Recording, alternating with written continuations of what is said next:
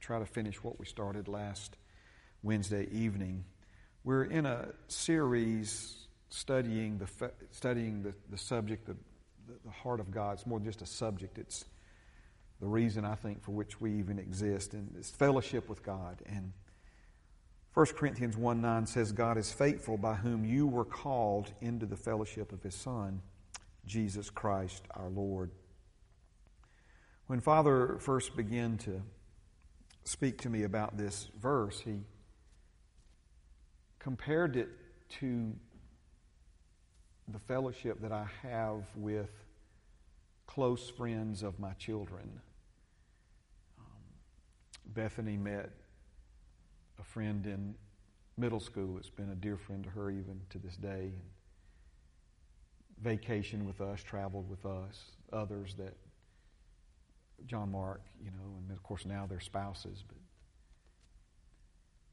but as much as, you know, Kayla Cannon, amen, was Bethany's dear friend still to this day, amen. Of course, she's married now and all that, but very, very close to us. But she didn't have the same fellowship with me as Bethany. And so when we see that we've been called into the fellowship of His Son, he, this is important, amen. This is important. This is this, this means what it says and says what it means, amen.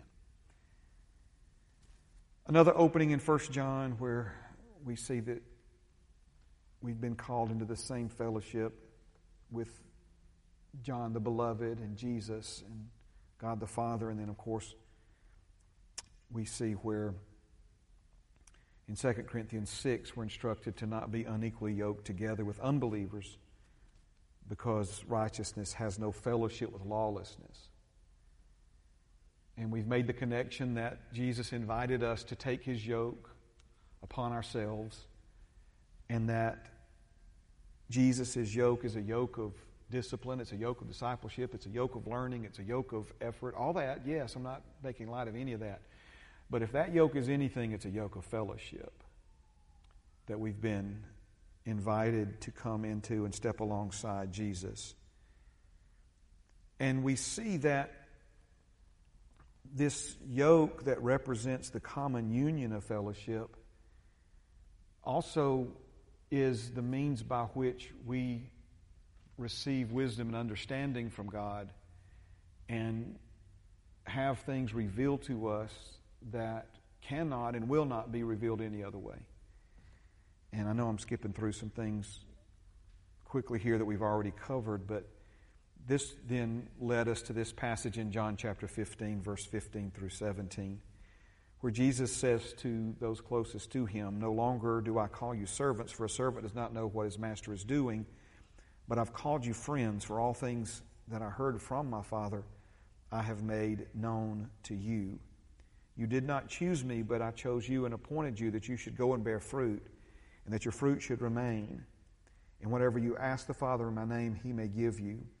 These things I command you, that you love one another." Now, in this, we, we see another very important aspect of friendship with God, and which is friendship and friend, period, is a fellowship word that has been way overused and greatly devalued in our world today. And we've come to the conclusion years ago that a true friend is a rare and precious gift. Not just an acquaintance, not just somebody you know, but someone who prefers you and your interests above their own is a beautiful thing that God blesses our lives with. But we also see alongside this in verse sixteen where Jesus says, "You did not choose me, but I chose you." And we've been chosen. This is important. We've been chosen for fellowship. We've been chosen for fellowship. We, I know people talk about all the time how they found God. My friend, I'm, I'm glad you found Him, but He found you first. Amen. Amen. Everybody talks about how we love Him, and I'm glad that you do, but the only reason we can even say those words to Him is because He loved us first. We love Him. Why? Because He first loved us. And so we see that Jesus, because there were a group of people that were his friends, those that he fellowshiped with, those that he went into their homes and had meals with. You know, think of Mary, Martha, and Lazarus, and Jesus sitting in their home, um, teaching and revealing and speaking things to them in that intimate setting that Jesus did not present to the multitudes.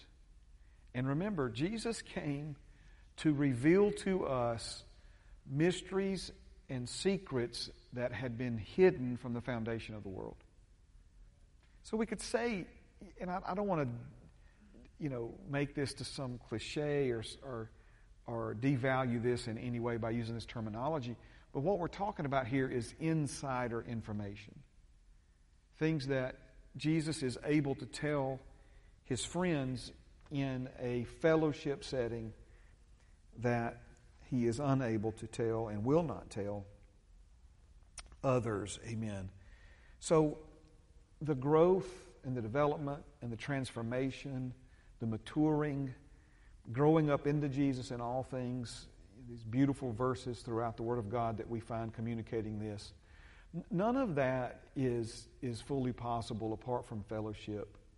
Accepting that yoke of discipleship, accepting that yoke of fellowship, doing life alongside Jesus. Now, counterproductive to fellowship is what we've been calling this self-help mindset. And we see this in John six, where the group of people row across to Capernaum to find Jesus because they want Jesus to tell them something that they can go home and do that will make their life better. Had no interest in him. They had no interest in finding out any more about him. They had no interest in believing on him. They just simply wanted him to tell them something that they could go do without him that would make their life better. Now, I, w- I want you to see, because you think, well, now that's that's a relationship. Remember, one of the themes that we're developing along the way is there's a difference between relationship and fellowship. That, that's a relationship, but notice it's more of a self-help relationship. It's, we've got time for you, Jesus, as long as you can tell us something that'll help us. But if you don't have anything for us that we can go do to make our lives better, more convenient, easier, more enjoyable, then, you know, we, we'll just invest our time and efforts elsewhere. So, when the Lord spoke to us and said a self-help mindset has crept into the church and must be rooted out, remember, our enemy is a relentless negotiator. He's always trying to get us to settle for something less than God's best. And perhaps one of the greatest settlements that he has ever negotiated people into in the body of Christ is the so-called personal relationship with God as opposed to the same fellowship with him that Jesus enjoys. Now, why is Father, you know, why is this such a big deal? It's, it's a big deal because without the right heart and attitude towards him, without an understanding of these things, we're simply going to miss out. And he, and he doesn't want us to miss out on all that he desires to experience and enjoy together with us. Now, last week we began to look at this word heteros in the original language. And this word is translated, used by Jesus, and then translated into English four times in the Gospels. And it's translated friend, but it doesn't mean friend. And so we took some time last week to explain how this is a serious case of things being lost in translation. And the understanding of the difference between friend, philos, philia, in the original language and heteros in the original language, both translated, by the way, friend, into the uh, modern English Bible, is uh, the difference between those two meanings is is is striking. It's telling. It, it's important because it's it's spelling out for us what we're talking about and have been talking about here for these last few weeks. So, remember, God did not invite you to have whatever kind of relationship with Him you decide you would like to have. So that's the other counterproductive part of this, this personal relationship. Because remember, if it's personal, that means what? It's it's secret. It's it's um, uh, self-defined, and and we settle for for this mindset and for, and for this approach to knowing God and doing life together with Him when God has something so much more for us. So let's um let's get into this right quick. All right. So philos again. And philia, uh, philos is one who unselfishly makes another person's interests their own. Again, this word is translated friend. Philia, friendship, from the original language, is the quality that brings two people together to share common interests. And of course, we see this enforced and, and expounded upon in Philippians two, three, and four. Let nothing be done through selfish ambition or conceit, but in lowliness of mind, let each esteem others better than himself. Let each of you look out not only for his own interests, but also for the interest of others. This is this is fellowship speech here. This is this is speaking of fellowship. Now, this word heter or heteros and the different variations of this, also translated friend, but this speaks of, in the female sense, a kept woman, and in the male sense, a mercenary. Now, we would say a mistress, because this would be someone that is not the same as a wife, but not the same as a prostitute, but somewhere in between those two. And then with a mercenary, this would be a soldier who has no loyalty to a country, but will offer his services to the highest bidder. So he could be for one country one week and fight against another country. And then if that country offered him more money, he would just swap sides and fight against the people that he used to fight alongside. So this is this concept. This is what this word heter. I was looking for a, a, an expression last week, and, and I, after church, I'm like, Father, what? You know, what was I trying to say? And And what I'm trying to say is heter and or heteros and philo, philos, philia, they not, they don't share the same root. And that I, I kept trying to get that out last week, and I, you know, listening back to it. In other words, there's nothing in about these words in common that would make you think that it should be translated friend. Amen. All right, now. So if you think of, like, in a modern day terminology, a company or a corporation that involves people who associate together for the primary purpose of, let's say, making money. And then this is another more in-depth definition of heteros, or for personal interest through corporate design. I know that's wordy. Just stay with me for a minute, though. Personal interest through corporate design. So again, what's the idea here? The idea here is I'm a part of this group of people, but the only reason I'm a part of this group of people is because I can somehow benefit from being a part of this group of people. It's not about what I can offer these people. It's about how I can network with these people for my own benefit. Are you seeing this? Now, when you look at what's going on in the church today, you're seeing a lot of this. It's an attitude that says, what's in it for me? What can I get out of it? Okay? Now, don't misunderstand me. Um, I, I get a lot out of coming to church. I hope you do. Um, I feel better. It, it's a good thing. You know, Matthew often talks about it up here, you know, how... Just, you know, just release the weight of the world, just release the cares, you know, worship and and and how liberating and and freeing, so all of that. If if you think that there's no benefit in knowing God and living for God, then you're not hearing what I'm saying. But it goes back to the attitude of the heart. It goes back to why we do what we do. How many of you know why we do what we do is important to God? Not just what we do, but the, the motivation, the attitude of our heart behind why we do what we do. Amen. Now, we see Jesus use this word the first time in Matthew chapter eleven, verses sixteen and seventeen. He says, But what shall I liken, but to what shall I liken this generation? It is like children sitting in the ma- in the marketplaces and calling to their companions. And the word that Jesus used is calling to their heteros and saying, We played the flute for you and you did not dance. We mourned to you and you did not lament. So what is Jesus talking about here? Again, he's pointing out the lack of true fellowship and the selfish, shallow, and phony friendships that had become customary among so many. And we're seeing a lot of that today, right?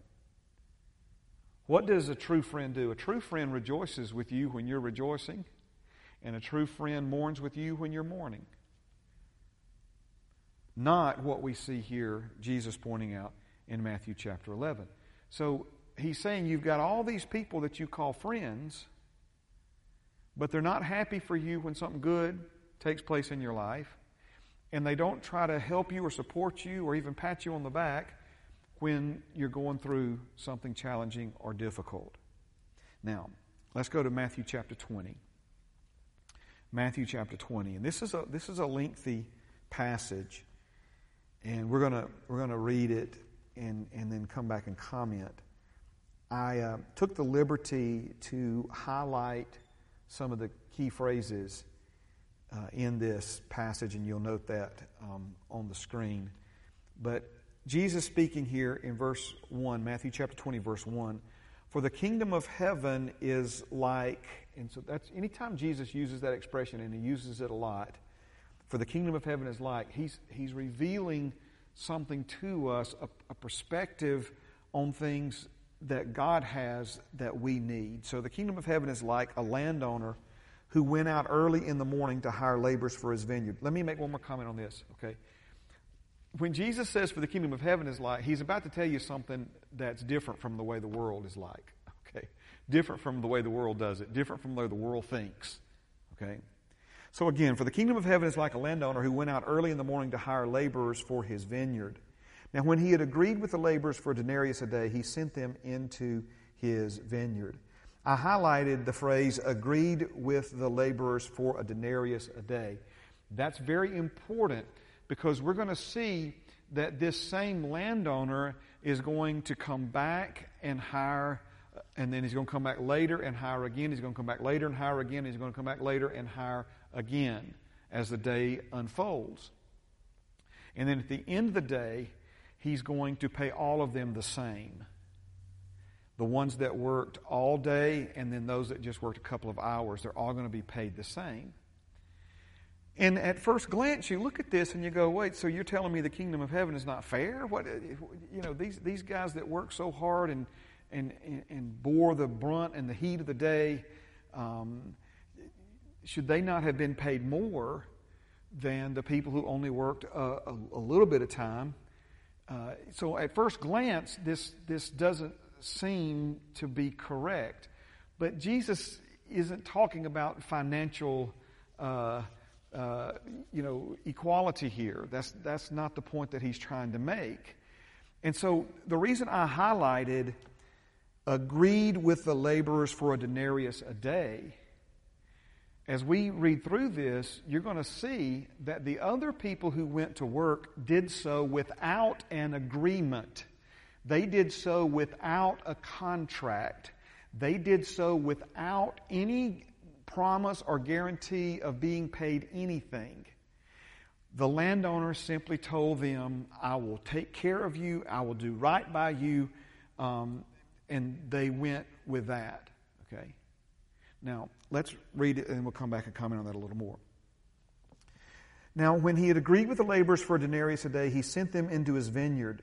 And he went out about the third hour and saw others standing idle in the marketplace and said to them, "You also go into the vineyard, and whatever is right I will give you." So they went.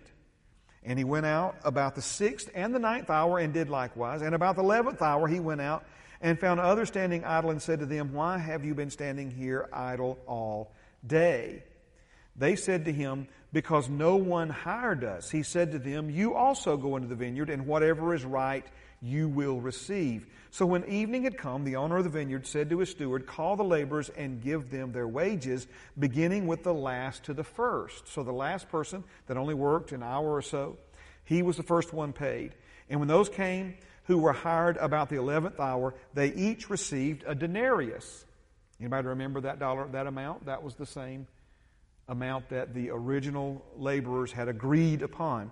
But when the first came, they supposed that they would receive more, and they likewise received each a denarius. And when they had received it, they complained against the landowner, saying, "These last men have worked only one hour, and you made them equal to us who have borne the burden and the heat of the day." Notice I uh, highlighted the phrase, "You made them equal to us." Come on now. We're talking about how the kingdom works. Are you with me? "You made them equal to us who have borne the burden and the heat of the day." But he answered one of them and said, "Friend." So there it is. It's translated friend, but that's not the word. It doesn't mean this. When Jesus said friend, he used a word that people in his day completely understood what it meant. He didn't say philos. He said heteros. Meaning what? Meaning someone who is only in... involved in what they're involved in for what they can get out of it. They're only interested in, in how they can benefit from the situation. And so Jesus says, "Heteros, I am doing you no wrong. Did you not agree with me for a denarius? Take what is yours and go your way. I wish to give to this last man the same as to you. Is it not lawful for me to do what I wish with my own things? Or is your eye evil because I am good? So the last will be first, and the first will be last. For many are called, but few chosen." Many called, but few chosen. I want to remind you back, John chapter fifteen, verse sixteen, where Jesus said, "I have chosen you. I have chosen you." So Jesus now says, many are called, few are chosen. And, and he explains that he has not wronged these people. They demanded a denarius for a day's labor, and he agreed to pay them that. But then as he goes back to the marketplace throughout the day, these folks are willing to go work for whatever is right. For whatever is right. Okay? Now you say, "Pastor, I'm, I'm still not sure I'm getting it." Well, here, among other things, is one way that I think we really need to see this. The first group of laborers who went, they were not willing to go until they were guaranteed a set amount. In other words, we're not going to do anything for you until you tell us what you're going to pay us. And the man said, "Okay, fine. How about a denarius a day?" "Yes, sir. Shake on it." They shook on it, right? Okay. Now, all these other folks, Jesus, the landowner, but Jesus telling the story, right? When they agree to go work, would you like, he summons them, he calls them, he invites them. "Would you like to go work?" "Yes." "Okay, go work, and whatever's right, I'll pay you." "Thank you, sir." And they go work. Do you see the difference in the attitude of the heart? The first folks, the first group of laborers, they wanted a relationship with this man, but they wanted it on their terms. They wanted it based upon what they could get out of it, and would not do anything until he agreed. Are you seeing this, right? They wanted to call the shots. Let's say it another way. They wanted to, to, to, to make the demands and, and be in charge of whatever this man was going to give them at the end of the day for a day's work. So that seemed like a denarius a day. Man, they were ready to go do it. Okay? Until the landowner made others equal to them. Now, let's go back to Philippians. Okay? Fellowship, right, is about preferring other people's interest above your own. Amen. Notice you don't have you don't hear the people who worked six hours complaining, right? Well, wait a second. You know, we I know these guys worked all day, but we worked half a day. You don't hear any of that, right? Why? Because of the attitude of their heart. They they were just happy to have something to be a part of and to receive compensation for the day. I don't know if you're thinking about it or if I've lost you. Are you still with me? Now, this phrase, have made them equal to us. Have made them equal to us. Remember, fellowship or the compatibility of fellowship requires comparability. It requires comparability. Do not be unequally yoked together. Yoke represents fellowship. Do not be unequally yoked together. In other words, you, you're forbidden to put a donkey and an ox in the same yoke because they're not equal to one another. So when he made them equal to us, let me can I tell you why I think, and I, we're just going to keep going at this until the Holy Spirit just he tells us to move on or, to, or, or until we get it, okay? We've been called into the same fellowship with God the Father as Jesus. And people say, well, that ain't no way. Yes way. Right? It would be like those people who worked one hour and got paid the same as those who worked all day going, oh, oh hold on a second. I'm, I'm not worthy of a denarius. I didn't earn a denarius. I mean, that's, that's big money for one hour's work. You got guys that work twelve hours that got a denarius. I worked one hour and I got a denarius. That's... Are you, you notice what I'm saying? In other words, we think that I'm not worthy to be called into the fellowship of God the Father. You know what? Unless He made you worthy, you're not. But He made us worthy. Here, here's another one, okay? It's mine to give. That's what this man's saying. He's like, I'm not being unlawful. I'm not doing you wrong. You agreed for the denarius, and the denarius it is. Am, am I am I being wicked? Am I am I doing something wrong by doing what I please with what is mine? So if Father God wants to invite you and me into the same fellowship with Him as Jesus, that's His to give. And it's ours to, to understand and receive. Amen? All right, let's let's keep moving here. So many call, few were chosen. Many call, few were chosen. That's really important.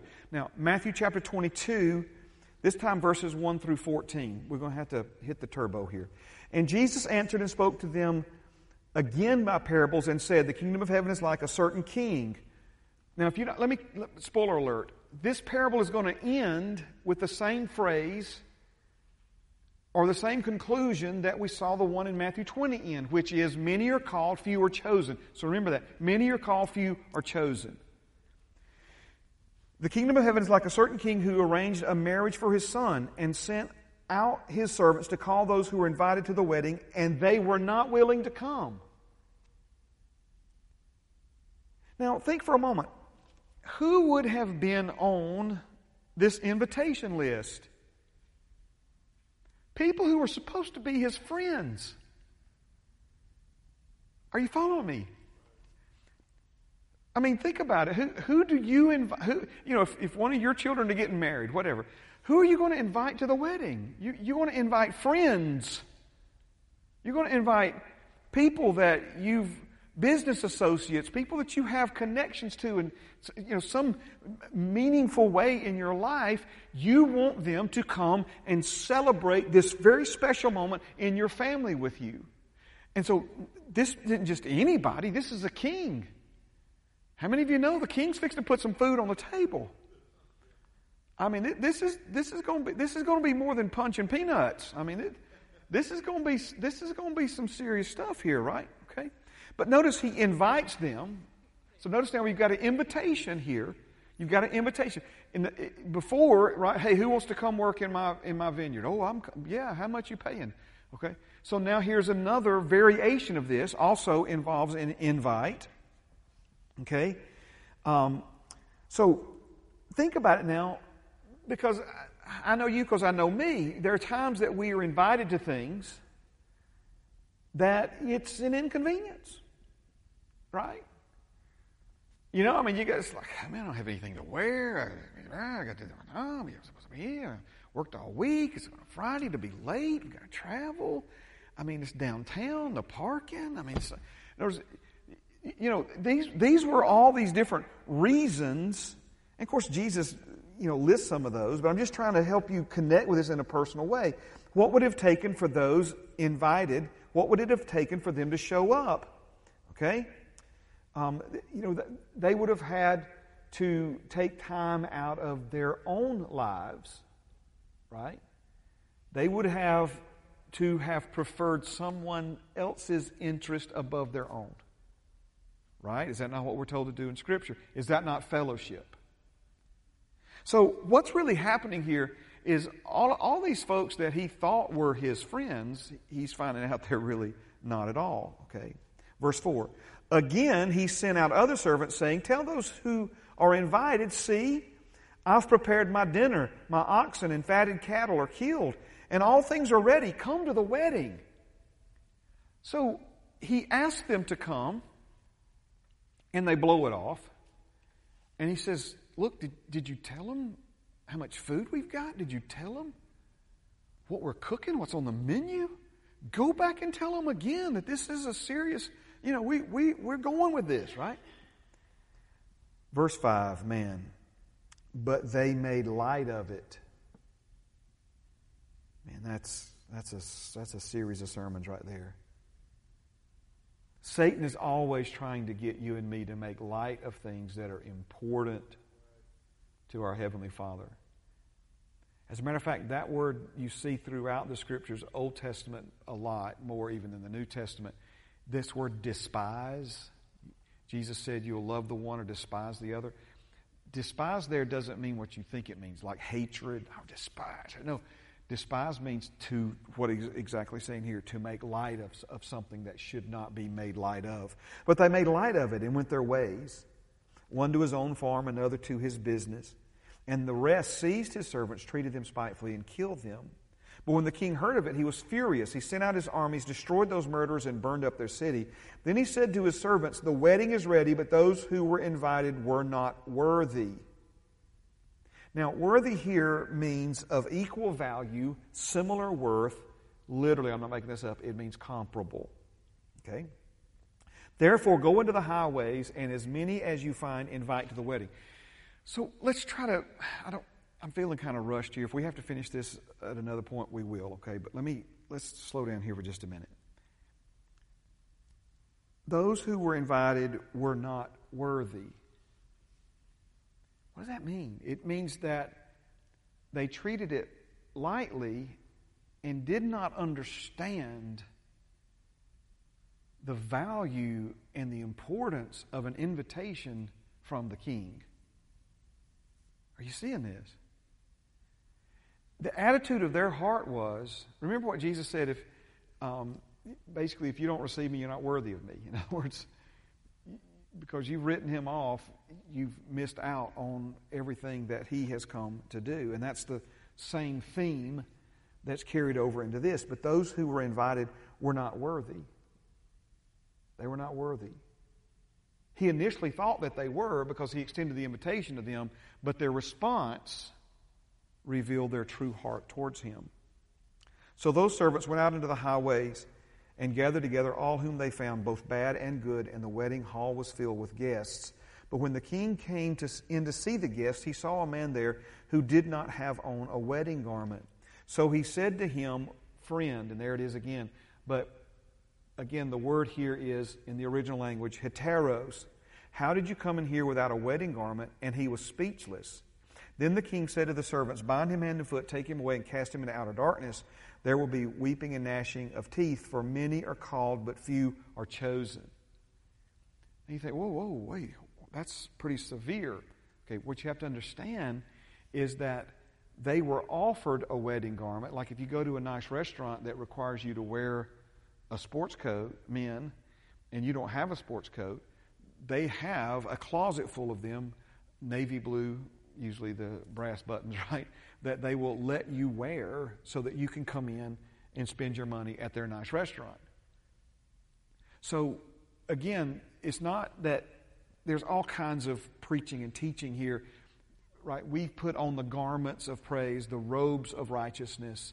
Remember when the younger brother came home, he was given shoes, a ring, and a robe. So, it's speaking of what God does to make us right before Him.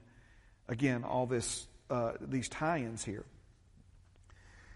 But that verse fourteen, for many are called, but few are chosen.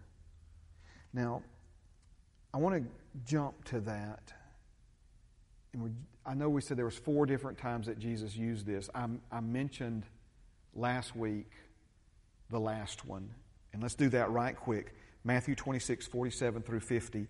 And while he was still speaking, behold, Judas, one of the twelve, with a great multitude, with swords and clubs, came from the chief priests and elders to the people. Now his betrayer had given them a sign, saying, whomever I kiss, he is the one, seize him. Immediately he went to Jesus and said, greetings, Rabbi, and kissed him. But Jesus said to him, heteros, have you come? Why have you come, rather? Heteros, why have you come? Then they came and laid hands on Jesus and took him.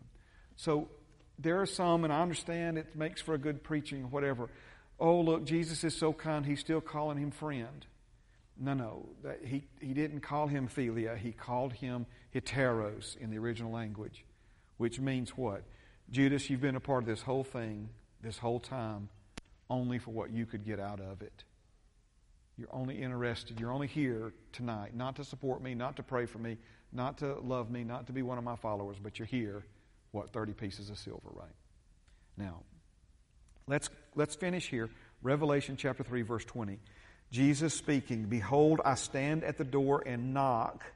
If anyone hears my voice and opens the door, I will come into him and dine with him and he with me. Now, Let's. I'm going back now to Matthew twenty, Matthew twenty-two. Many call, few are chosen. You still with me? Many call, few are chosen. Give me four minutes and we'll be done. Many call, few are chosen. Many call, few are chosen. What does that mean? Obviously, we want to be one of the chosen ones. It's a difference between being called and being chosen. Now, I believe Revelation three twenty unlocks this for us. Jesus is standing at the door knocking. And he's not knocking on the door of the sinner's heart. That's how this is often preached and represented in artwork and things of this nature. But if you understand the context of Revelation chapter three, he's knocking on the door of the church. He is knocking on the door of the church, wanting to know if anyone in the church, anyone in the body of Christ, anyone who is born again, would like to come and have a meal with him. He's wanting to know if any of the ecclesia, that is church in the original language, any in the ecclesia, ecclesia, church, translated church means, are you ready? The called out ones.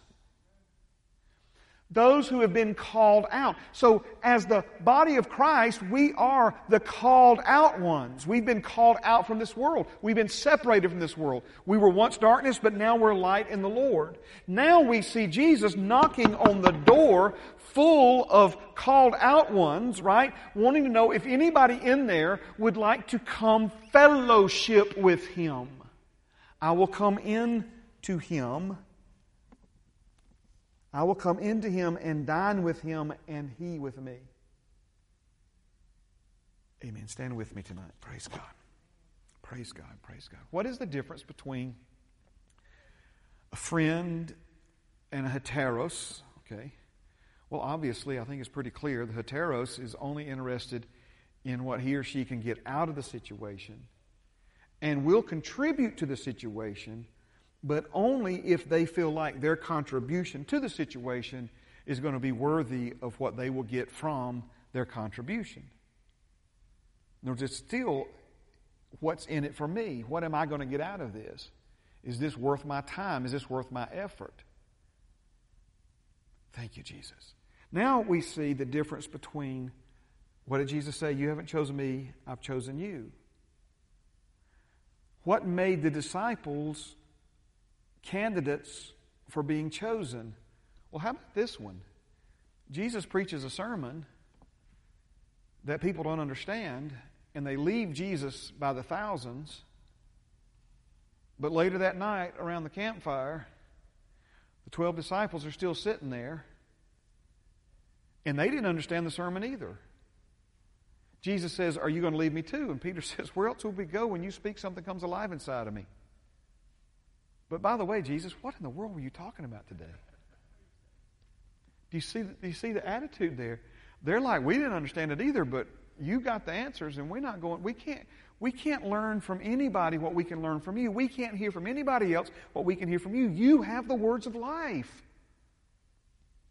So we want to be with you, Jesus. Wherever you're going, we're going. Whatever you're doing, we're doing. Do you see the attitude of their heart? A lot of people came to see Jesus. A lot of people ministered to by Jesus. A lot of people touched. But there's that inner, that, that small inner circle that was like, you know what?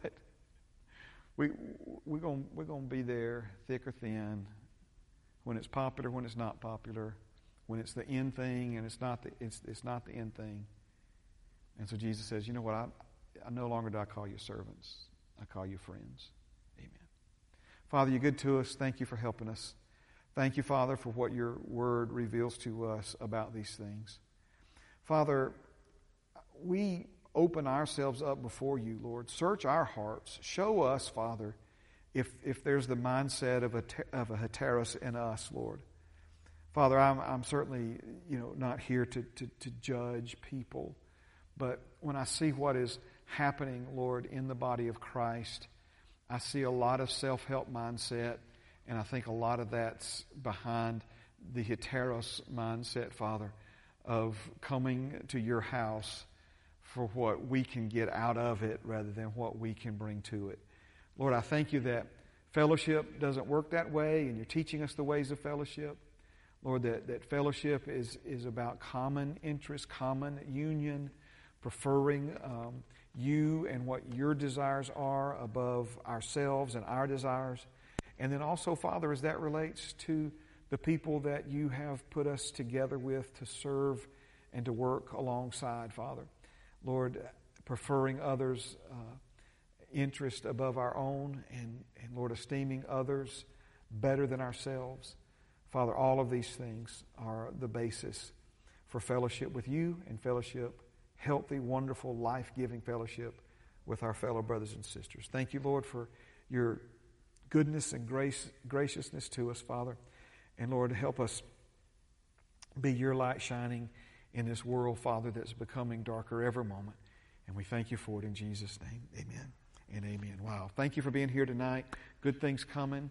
I'll see you Sunday, if not before.